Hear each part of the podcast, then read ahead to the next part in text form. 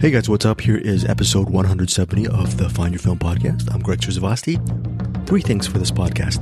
First off, I have my latest weekly Blu-ray giveaway. Okay, this is as of the week of Sunday, October 1st. I am giving, this is going to be a time efficient giveaway. The, the, this giveaway will end on Sunday, October 8th. And I have to offer two Blu-rays of this movie called Creepy Crawly. Sorry for that noise never seen a Thai movie. I don't think in my 52 years I've seen a movie from Thailand. But here's the thing. I'm sure I have, but I'm, I can't right off the top of my, my head. I can't think of one Thai film. I'm part Thai and Filipino, by the way. Not like UK but just a little extra information. Well Go USA Entertainment yet again. They have given me two Blu-rays of this movie called Creepy Crawly. Plot synopsis is the following. While quarantining at a Thailand hotel, guests begin disappearing with no explanation from staff, leaving the group to wonder whether there may be some truth to local urban legends about a terrifying creature rumored to possess its victims. We're going to be talking about possession in a second, literally possession, but creepy crawly, it says here, unleash, wait, unmask the monster. It's a really weird cover art, but anyway, you're, you're going to see it on the podcast cover, what the Blu-ray cover art is. So the giveaway, to enter the giveaway, just you have to be a resident of the US and Canada, because I'm assuming this is a region one Blu-ray, and that's what the way this creepy crawly can play the, on various Blu-ray players, DVD Blu- ray players in the US and Canada. So US, Canada, and US and Canada entrance only. Apologies to everyone else internationally that listened to this podcast. Again, the giveaway ends Sunday, October 8th, and I will look, post on the show notes how to enter this giveaway. Basically, just be a member, a, a subscriber to my Find Your Films YouTube channel, or be, be a member of my CinemAddicts podcast, uh, not CinemAddicts pod, CinemAddicts Facebook group, CinemAddicts Facebook group that I that I have with Bruce Purkey and Eric Holmes, my co-hosts of CinemAddicts. All those links to enter the giveaway will be in my show description. Now, the Eric Holmes, the aforementioned Eric Holmes, partner here in the Find Your Film podcast, he has done two interviews for this week. First one up is with Cru Ennis and Leroy Kuntz. They are the filmmakers behind this new movie called Deliver Us. Very interesting movie. Great production design. I gave it three out of five stars. Eric gave it four out of five stars. He liked it more than I did. Look, even though I give it only three out of five, I really love the high end production design, the filmmaking, and actually, after watching this, I'm going to see Lee Roy Kunz's previous directing efforts to see if that production level was on par with Deliver Us. Centers on a nun who believes she has, who gives birth supposedly to the Antichrist and the Messiah. And now everyone, the, I guess the Catholics, Christians everywhere. There are people hunting these babies down to possibly kill them or save one or kill the other. Who knows? That subject is addressed in Eric's interview with Lee Roy Kunz and Cru Ennis. These are friends. They've been working together for at least over a decade and they have a production company. I don't have the information, the IMDb. I should have pulled it up right now, but I think their production company is called World's Fair Pictures. I could be wrong. I will leave a link regarding where you can find their info, their stuff as well. But it's a very interesting movie and some some gore in the beginning, some really some beheading sequences that was just really wow. I, I, really memorable opening sequence. The rest of the thing is a very visually composed, very interesting, visually immersive film. Okay. So, but again, Eric really enjoyed it more than I did which is good because he got he got to interview Cru and Leroy to, to talk about their movie. The second one is an Eric Holmes interview with filmmaker Andy Palmer. He makes his, I guess, comedic feature debut with the re-education of Molly Singer, and it centers on Molly Singer, a young attorney played by Britt Robertson, who I used to love in this short-lived series called Life Unexpected. Anyways, Britt plays Molly Singer, and Molly's about to be fired from her job. Her boss is played by Jaime Pressly, Molly will be fired unless she teaches her boss's son, who is in college, to actually become a party animal and to become a social butterfly and to actually have some kind of real social dating life going on. So what Molly Singer has to do is, even though she is a career woman now, and is currently an irresponsible career woman, she has to actually re-enroll at her alma mater to teach her boss's son how to party or partay, as one would say. This movie also co-stars Nico Santos. You might know him, the Filipino American actor from, I, don't know if he's Filipino or Filipino American, but anyways, he's Filipino like me. And he, you might know him the best from the, from the long running TV series, which is now ended called Superstore. So Nico Santos, Jaime Pressly, Britt Robertson, they star in the new comedy the re-education of Molly Singer. It's available. It's currently this weekend in theaters stateside and it's available on video on demand. So I'm sure people internationally can check out the re-education of Molly Singer. Deliver Us is also available in theaters via Magnolia Pictures and it is also available on digital platforms. I will leave Amazon links to both of these movies in case you want to purchase them. I believe I only have an a US store. I don't have a Canada store or international store. So basically, if you are not in the US, don't use these links to purchase or rent these movies until I find a UK store or whatnot. Um, don't. I, I, will announce if I actually open up these Amazon associate links to internationally, but only if the, if you're in the US, I believe you can use these Amazon links to purchase or rent the re-education of Molly Singer or deliver us. Okay. Now, as far as this is Find Your Film, so these are weekly recommendations. Eric liked the re-education of Molly Singer. He gave it a three-star banger, meaning he, he compared the movie to American Pie and he said it's worth watching if you like these kind of teen, raunchy, fun comedies. Okay. And then for Deliver Us, he also recommends that giving, again, giving it four out of five stars. So those are the two recommendations, but let's talk about the recommendations from the filmmakers Lee Roy Kunz recommended, again, I'm not looking at notes. He recommended this film called The Mission. If you have not seen The Mission, it's an amazing film. Oh my gosh, my battery's going to run out right now. Hold on one second. Hey guys, sorry, I'm battery's recharged. Now, The Mission, I don't know if you've ever seen this movie. It's a great film. It's directed by Roland Joffe. It stars Martin, Martin, stars Robert De Niro and Aidan Quinn and Jeremy Irons. Very fantastic movie. And it's really cool because Lee Roy Kunz actually ties in, without even explicitly saying it, he ties in Deliver Us with the mission. And it's about a bunch of missionaries played by, I think it's, hold on, I'm looking it up right now. I'm actually trying to do some research here. Yes, 1986. It says 18th century Spanish Jesuits tried to protect a remote South African, South American, excuse me, tribe in danger of falling under the rule of pro-slavery Portugal. Fantastic movie. That said, I haven't seen this movie. Again, directed by Roland Joffe. He also helmed that 1984-85 film, The Killing Fields. But I saw this film in class while I was in high school and it really hit me right from the get-go because the ending's very the ending's pretty memorable regarding De Niro and Irons. And it, this is movie, it runs at two hours and five minutes. I'm surprised this movie isn't talked about as much these days, considering the extensive body of work of De Niro and Jeremy Irons.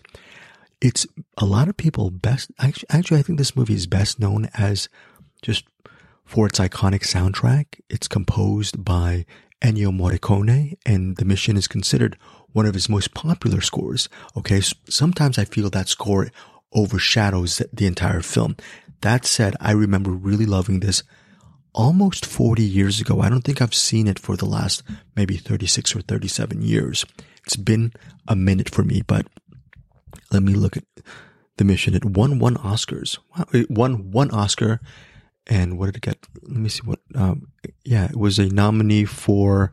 Let me see what Oscar it got. Sorry for all this babbling right now. Received an Oscar for. Let me see. Let me see. Academy Awards. Two more. It won for yes, it won for best cinematography. Sorry, sorry for the delay. From Chris Menges, Menges, 1987 winner for best cinematography. So if you want a beautifully shot film, The Mission is a very interesting film. And Lee Roy Kunz his own film with Cru Ennis, Deliver Us, I think one of its major strengths is its cinematography. So whether you're wondering, is it as good as Eric Holmes is saying? Is it a mild recommendation like I'm saying? Well, the one thing that I think me and Eric really agree upon is the cinematography from Deliver Us absolutely works. Very, very impressive. Okay, so that's Lee Roy Kunz' recommendation. Cru Ennis recommends the Roman Polanski film Rosemary's Baby. And I believe he also recommended a movie called Possession, which stars Isabelle Adjani and not Sam Elliott, but who else? Who else is in possession? He's a guy from Jurassic Park, and I, I'm, I think it's something possession. Yeah, Sam Neill. My God, Sam Neill. Sam Neill and Isabelle Adjani star in the 1981 movie Possession. So Cru Ennis recommends Possession, and supposedly it's a very inter- a very intense movie. I think it was recently streaming, if not still streaming on Mubi. And Bruce Purkey really loves this movie, and I think he even purchased a Blu-ray version of Possession. The second movie is Rosemary's Baby. Bruce Purkey again loves Rosemary's Baby, Polanski's Rosemary ba- Rosemary's Baby, and I guess the running joke with us over in CinemAddicts is it's been as much as I love Polanski as a filmmaker, I still haven't seen Rosemary's Baby. Okay. So just a recap. The mission is the find your film movie recommendation from Lee Roy Kunz and Possession is the recommendation from Cru Ennis as well as Rosemary's Baby. Now going to over to the Find Your Film movie recommendation to Andy Palmer for the re-education of Molly Singer. His, I'm trying to think for his recommendation is, I'm blanking right now. I'm blanking. Hold on one second. I'll remember one second. Yes, I spaced. I apologize. The the recommendation from from the re-education of Molly Singer director Andy Palmer is the comedy which came out this year, Joyride.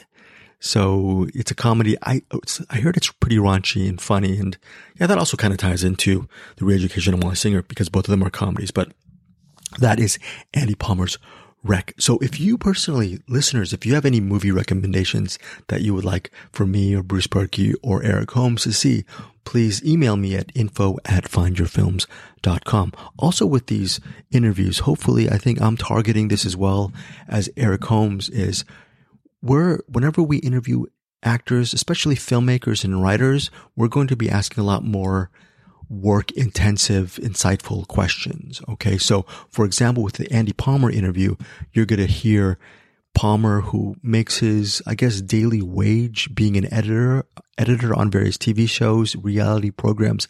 He discusses how being an editor on these programs actually has helped him as a filmmaker.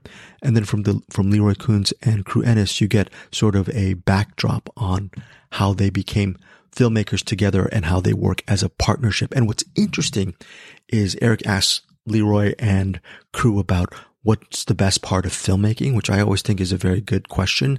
And Lee Roy Kunz talks about his favorite part is the actual writing of the screenplay because that's when the vision is completely 100% supposedly just perfect and it's in their heads. Everything's cool. He can actually spend time with his family as a writer or go to his local coffee shop and possibly while away the hours working on a script as opposed to actual, I'm sure he likes the production and editing, editing side as well and producing side, but that is his favorite part of it. And yeah, hold on one second. For some reason, I have my left and right mic on right now. I apologize for that.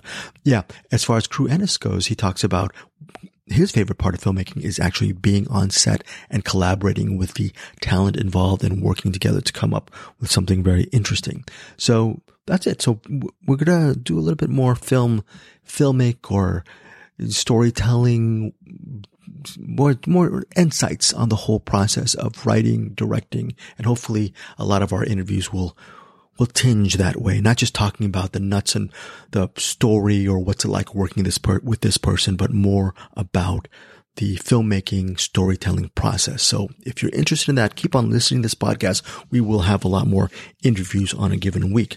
Right now, it's just these two talent. Actually, you know what? To be honest, one episode should probably cover two movies because on the title of Find Your Film, that would be if we have like three or four sets of interviews, we can't fit that in the title. Not, not a good way, but hopefully maybe with Find Your Film with this podcast, instead of coming out once a week, it'll be a tw- uh, twice a week thing. All right. So if you have any questions regarding find, the Find Your Film podcast, et cetera, et cetera, yeah, email me at info at findyourfilms.com. Again, if you're, if you're st- stateside or in Canada, if you're really inter- interested in creepy crawly, check out the show notes to see how you can enter. Okay. Okay, guys. Thanks again for all your support. And first up is the crew from, oh, specifically Cru Ennis and Lee Roy Kunz from the interesting movie, eh, to say the least, Deliver Us. And second is Andy Palmer from The Re-Education of Molly Singer. Have a great one. Have a great week watching movies and I'll be back maybe midweek with some more interviews. All right, guys, take care. Talk to you soon. Bye bye.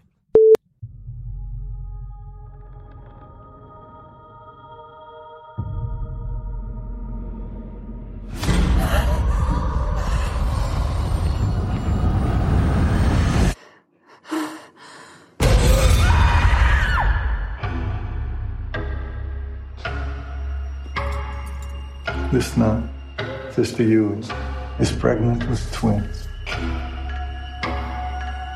She claims it's immaculate. You don't think that these children are from God? I think all children are from God. She says her two unborn kids talk to her, and that she knows that one of them is good, and one is evil. Идет серенький волчок.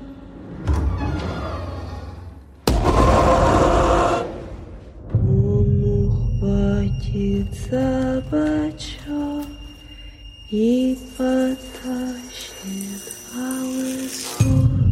I think we were chosen. И потащит по лесу. Like Mary and Joseph.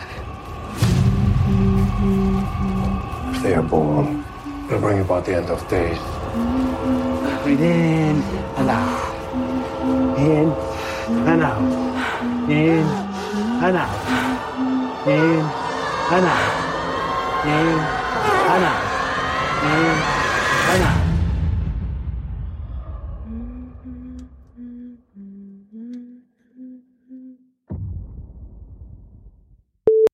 here with uh, Lee Kunz and Cru Ennis, the uh, uh, directors of Deliver Us. You did deliver us uh, quite the movie. Um, uh, Cru, I see. Uh, so, Lee, you've directed a couple of movies, and Cru, this is your first one, but you two have worked on a lot of stuff together. Cru, why was this the first one that you directed? Or, yeah, I get. I guess we'll start there. Well, it's been a um, like Leroy wrote the other stories, and they were they were something he was passionate about telling. Directing is has always been my long term goal, and uh, this project just fit. Like I grew up, you know, in the church, and so I had a, a point of view outside of uh, Catholicism. Leroy's Catholic, grew up Catholic. That you know added something to the story, and then I think that um, I really wanted to, you know, see if I could I could do this. Like I you know everybody thinks they can direct until it's there. You know, it's like oh, can you do you really have a cinematic language? Do you, can you really tell this story in a way that you know does it justice? And based on our last film, Leroy let me uh, edit it or asked me to edit it, and I edited it. And um, after that, he he's like, okay, um, come do this with me. And so that's yeah. that's how how it happened. And I'm so grateful for the opportunity, and I think we really showed uh, shown everybody what we can do. Yeah, and Lee, uh, like how, better movie. How, how, bad did he screw it up this time? you know, I mean, I, I hate to admit. uh, just kidding. Uh, but but you guys you guys have worked uh, you guys have worked together a lot, uh, Lee. Like how how did you guys come together, and what what kind of keeps your uh, collaborations going?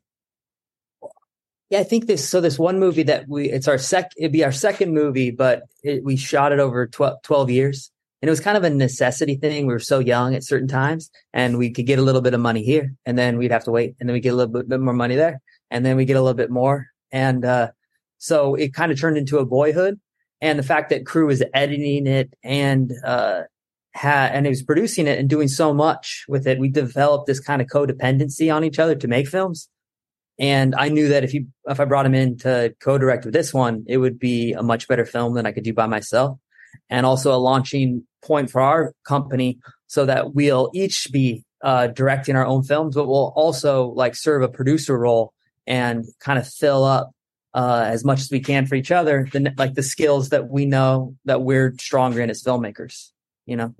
Yeah, and you said you said you both uh you both are uh, religious or were religious or currently, but uh, not my business. But um, th- this definitely has a lot of, uh, you know, obviously there's Antichrist and Christ, but I think one of the big questions about this is, look, one of these kids is a Antichrist. Yeah, but am I to kill a child? That's pretty heavy stuff. Uh, what, what kind of, uh, went into telling that story? Yeah. So probably the three of us together, uh, since I'm Catholic, Cru's Christian and Isaac's Jewish, we're, we all, we're all religious and we all believe in God and we have a different idea of what God is. And so then we came together to tell this story using a lot of other different theology and uh, you, say mythology as well, all tied together to, to, to explore the themes that we're interested in. So it's not like dogmatic in any kind of sense, and there's a lot of freedom in that way. And it's I hope doesn't then it doesn't come across preachy, and it's uh, it's really just the story. I just kind of got the got the feeling of like. It, kind of similar to you hear of uh oh would he go back in time and kill baby hitler? Like we all know what hitler's done. We all would have liked to have killed adult hitler but like with, with the baby in front of you that that kind of uh, recontextualizes everything i think. Yeah. Well leroy there's the thing um like the original title of the script was kill the child. And so it's tasked just like that but uh leroy tell him about the reason why what i don't can is this would we be giving away the film about talking about. Uh, wait, you know what? If you want to save it till the end, uh, we can cut that out for a spoiler if you want. Cool. So, um, yeah, I, I, I guess we'll move on. Uh, yeah. So what, what kind of got you guys into filmmaking? Like, uh, Cru, you have, you have now a director credit, uh, you have writing credit, producer credit, and Lee, uh, you have, uh, similar. Uh, what, what's like your favorite part of filmmaking and what kind of, of all the jobs, what's your favorite of all those? I think I like writing the most. You get to, you get to be at home. You get to go to coffee shops. You get to spend time with your family. Filmmaking is so rewarding and I love directing and doing it. So I don't, I don't know if the other stuff would hit as hard if I didn't have that to look forward to. But the day to day, that's probably, you know, because it can be whatever you want it to be. You know, your imagination is like it's perfect in your mind until you you make it, and then it's you know. uh, writing's really hard for me. It's like painful, but I guess the more painful, the better it has been. That's been the uh, consistency. But my favorite is being on set, and when you have an idea of something, and then you see it come into fruition. There is the only thing better is whenever someone makes it better. You know, like collaborating with people you respect and care about, like Leroy and Isaac, like when you have an idea of something and then they have their idea of it, and then when you put them together, it creates something even better. There's no drug I found in life that like hits like that. You know, I think that uh that that would be my favorite. And then post uh, sound, whenever you get to like put in score and sound design and working with Brent Kiser, who did our movie, he's a bit of a, you know, he's a savant, a genius. I wouldn't say it to his face, but he's a genius. um, you know, he did everything everywhere all at once. Honey Boy, he's like the indie guy, and he's super sought after. And he took the time to do our film and make it what it is. And when you're a, like me and Leroy being a part of that and seeing it come alive in sound is also just such a rewarding experience. So probably those two. Yeah. yeah. What what are some examples? You said like uh, you're on set and like the, the like the collaboration. What, what's like some really really great collaboration moments that you can think of? I, I, I couldn't even think of an example really, but uh, just just a time where you collaborated with someone that was like you. I had this idea and then they ran with it and I, I could not have made that better if I tried. What about your tally system? Remember, because the three of us, if one of if we disagreed, Isaac was. If you were keeping a tally system on who was right after. yeah, it didn't go great. Tally didn't. I was just kidding. Um, I think uh, that's really funny. We there was this one scene in the movie. Um, it was at the factory, and we had a couple homages in it, and we each had an idea. And then there was um, it's very serendipitous where this factory came available. We were able to shoot, and then us on location, like altering the scene with, and then putting together each of us how we saw it, like the script, and then what we got out of it is like such a monumental moment in the film. That's kind of what I was referring to earlier when I said that you know, whenever someone else's idea merges with yours. Like I, I, think collaboration is the best part about filmmaking. And you have to make a conscious choice to collaborate and not to concede. You don't ever want anybody to give an idea and then like you change their idea in a way where they feel like they have to give up on it other than like seeing your side and your point of view and um, you seeing theirs and their point of view. And then what you ultimately come out with is amazing or great or better than you ever thought it could be. Maybe we're saying too is we're, we're since we trust each other, we have the ability to then hyper focus on one thing. And usually when you're making a film, you can only, you know, you have to hyper focus on many things at once. It becomes impossible. And so that what we were able to do. Well, uh, I'm in on this before we get back to the uh, the spoiler thing. Ask everyone, we have a "What's in the Box" segment. We have people put movies in the box that uh, they think are that's important to them, or they feel is underseen. They wish more people would watch it. What's a movie that each of you would like to put in the box? Ooh. Ooh. The Mission with Robert De Niro and uh, Liam Neeson is actually in it, and uh, A Hidden Life. Uh, those are just the two that are underseen that are kind of inspired me a bit on this one. Yeah. Mm-hmm. In Cru? Well, first would be I saw Possession for the first time in prepping for this movie. Leroy sent it to me for actor exercise, what they were going to be doing, and that one still haunts me. Um, Possession and then, uh, can they be a popular movie? Does it need to be super? Like, could it be like Rosemary's Baby? Be whatever you want. Then I'd say Rosemary's. This is your movie to put in the box, not mine. Oh, Rosemary's Baby. All right. Like that style. I don't think anyone.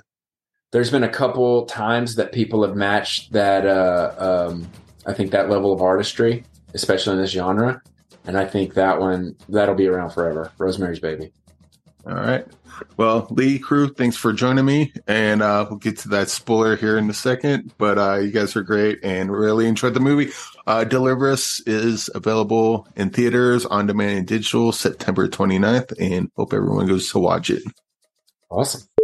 Well, I'm here with uh, Andy Palmer, the uh, the director of the re-education of Molly Singer. Uh, this is a pretty funny comedy. Like the, the setups, like uh, I, I, was trying to describe it on the podcast, kind of like a American Pie kind of college kind of kind of humor thing. Uh, yep. It's really sweet and funny. And I'm looking at your filmography, and you're kind of all over the board as far as genre. So, uh, what? I'm a journeyman. That there you go. I, I, I guess that's a that's a uh, that would be the question. Like, um, of all the genres you've hit, do you have a favorite that you like working within, or, uh, or do some come easier for you than others? I always wanted to do comedy. That was like I got into filmmaking. You know, when I started falling in love with filmmaking, my heroes were, you know, Kevin Smith and Richard Linklater and Edward Burns. Those were the guys that I just, you know, that I wanted to be. I wanted to make, you know, my own Dazed and Confused, my own Clerks, uh, my own Brothers McMullen. So uh, that was how I wanted to come up. And as I, I came up, I came up through editing. I still edit to this day. In fact, as soon as you and I get off the phone, I'm going to hop over and start editing a TV show. Uh, so that's still how I, I, pay a lot of the bills. Uh, but, and then in the directing realm, on the low budget fare, comedy is very difficult because comedy oftentimes, unless you are that pie in the sky, that clerks or something like that, uh, it's, it's hard to do a comedy w- without name actors and stuff. So, uh, my partner and I started getting into doing genre stuff and and then as soon as I was I was never a huge horror fan because horror movies scare the crap out of me personally. I still watch them with my eyes my eyes closed. Um, but I loved going to like once we started making scary movies, going to horror conventions and Horror Hound and Days of the Dead and Monsterpalooza, all these places, and meeting the horror community. And these people are amazing. And then I was just like, I just want to make horror movies so I can keep hanging out with horror fans because they're the coolest people on the planet. Uh, but when Molly Singer the opportunity for Molly Singer came around, I, I had to jump on it because I really wanted to make a comedy, and I feel more at home in comedy.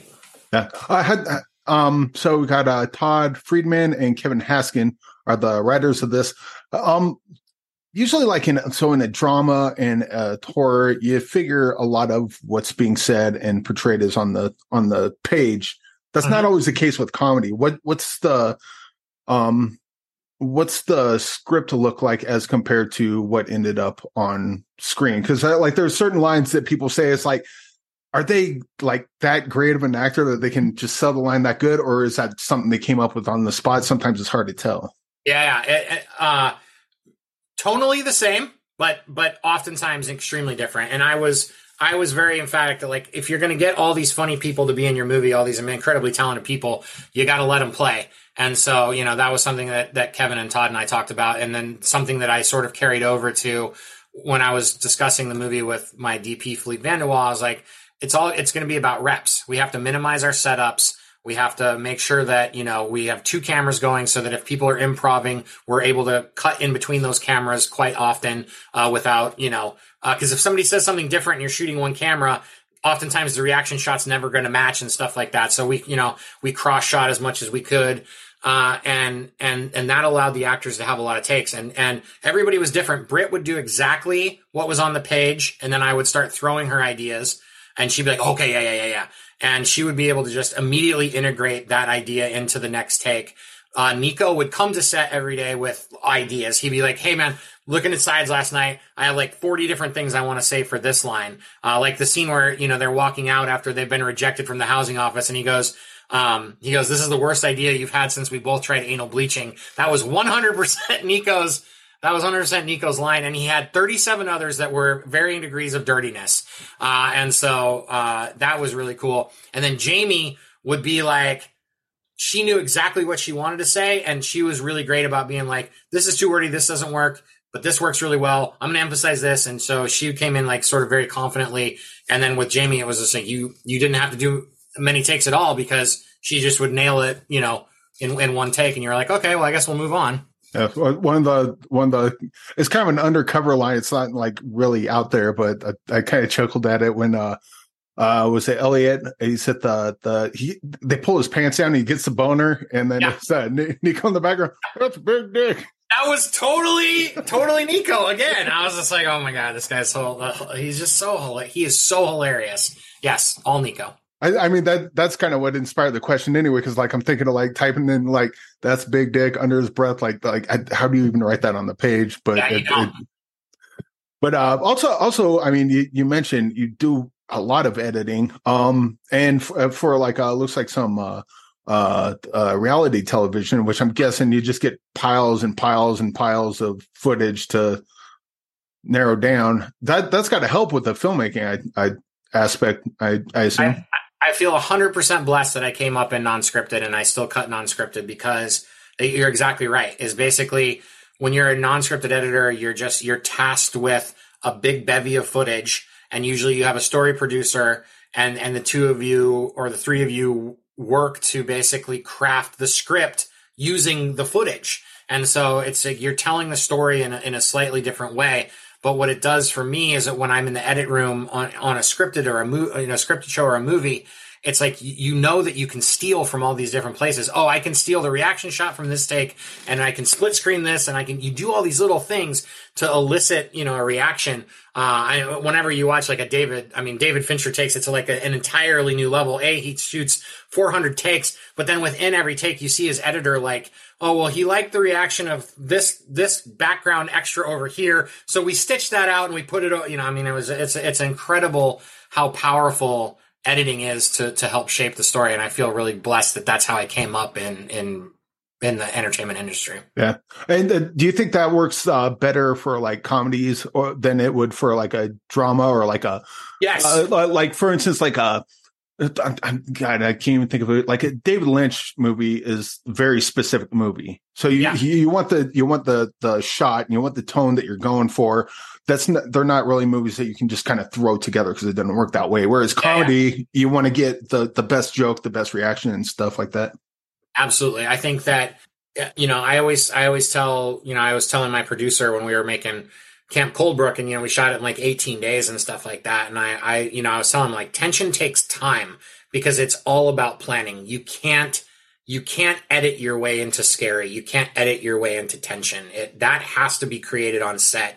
You can enhance it with music, you can enhance it with pacing, but you're never going to sell it if it doesn't happen in camera and and comedy you can do that a little bit more you can really kind of craft stuff to to make things funnier uh yeah that's a really good point yeah also in, like in the in the uh you know we're in the age of youtube and tiktok so there's a bunch of uh hate the word but content creators out there yeah. um and uh, so like a lot of people are editing. What's some uh, like people just getting into making videos? Uh, what's some early mistakes you've made with editing that after doing it for a while, it's like just skip that because that that's going to be a mistake going forward. Um, yeah, that's a great question. Um, I mean, so many like lessons that I learned. I one of the first uh, shows that I was an assistant editor on was actually an online.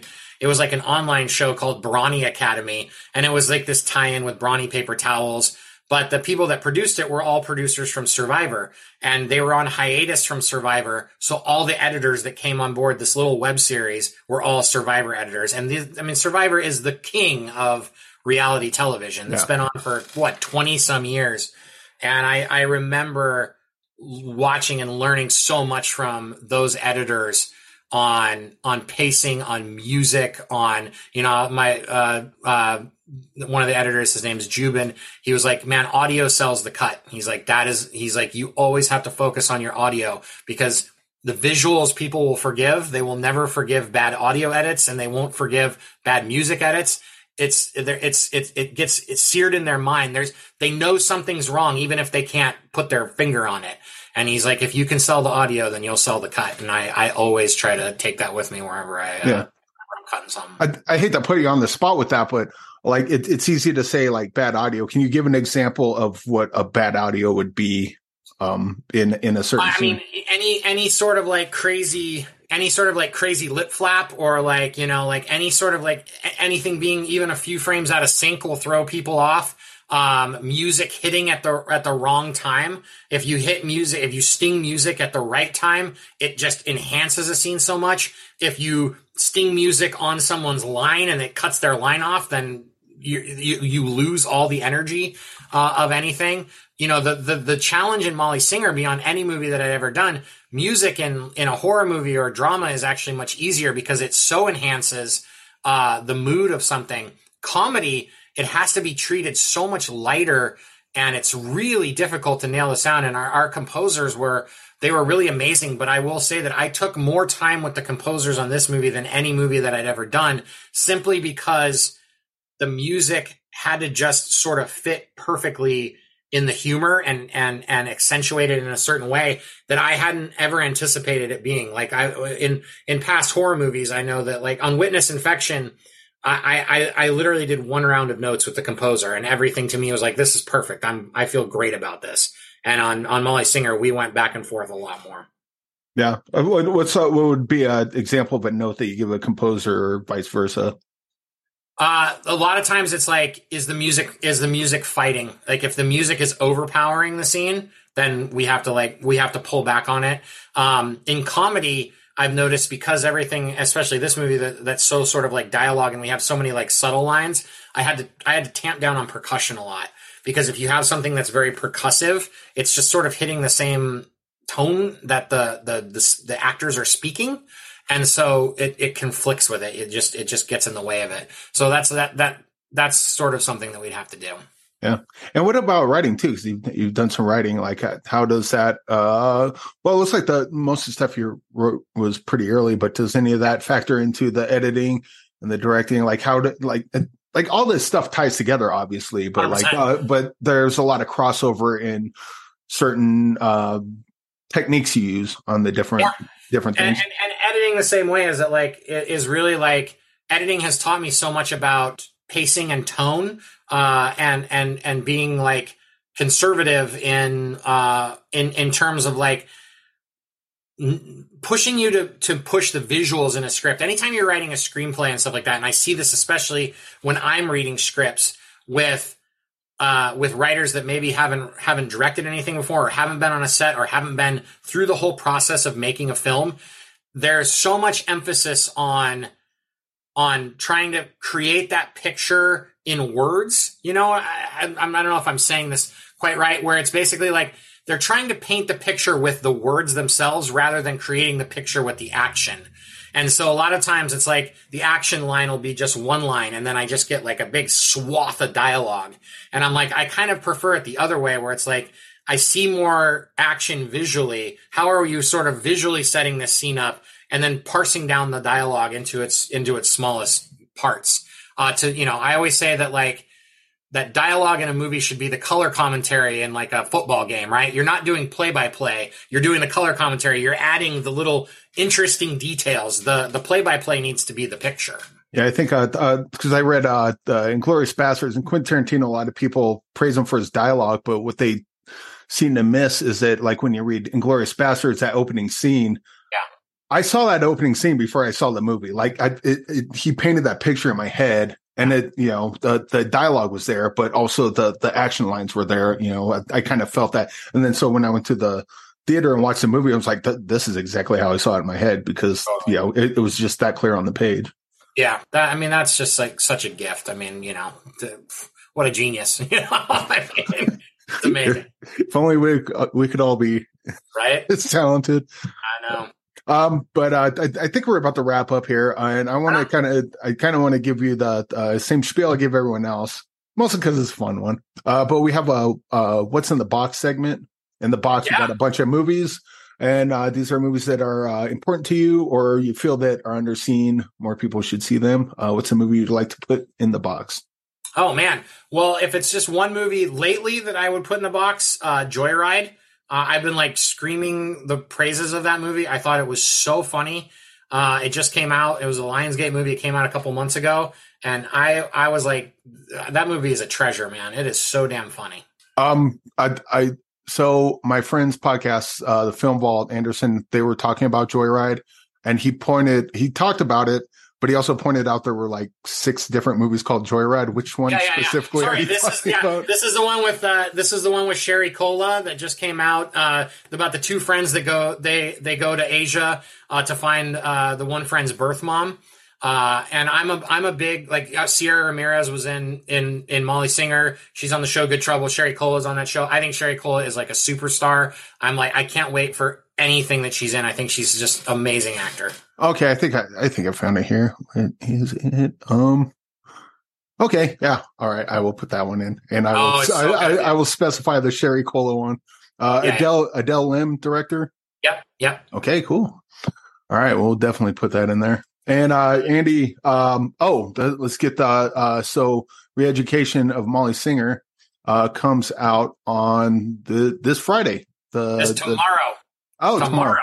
I'm actually flying to Peoria, Illinois, the home of Zach Shear, who plays Stu, and we're watching it in the theater in his hometown with like 200 of his friends and family. It's going to be amazing. Oh, that that's like that's really the best way to watch comedies because I like you can watch like I watched this one on the screener yeah. by myself and, and I thought it was funny, but like you, I, I think comedies and horrors work best with a crowd because you, you, you, get, you get them you get them going. You're going to get scared. Or you're going to laugh, and that's yeah. the best way to do it.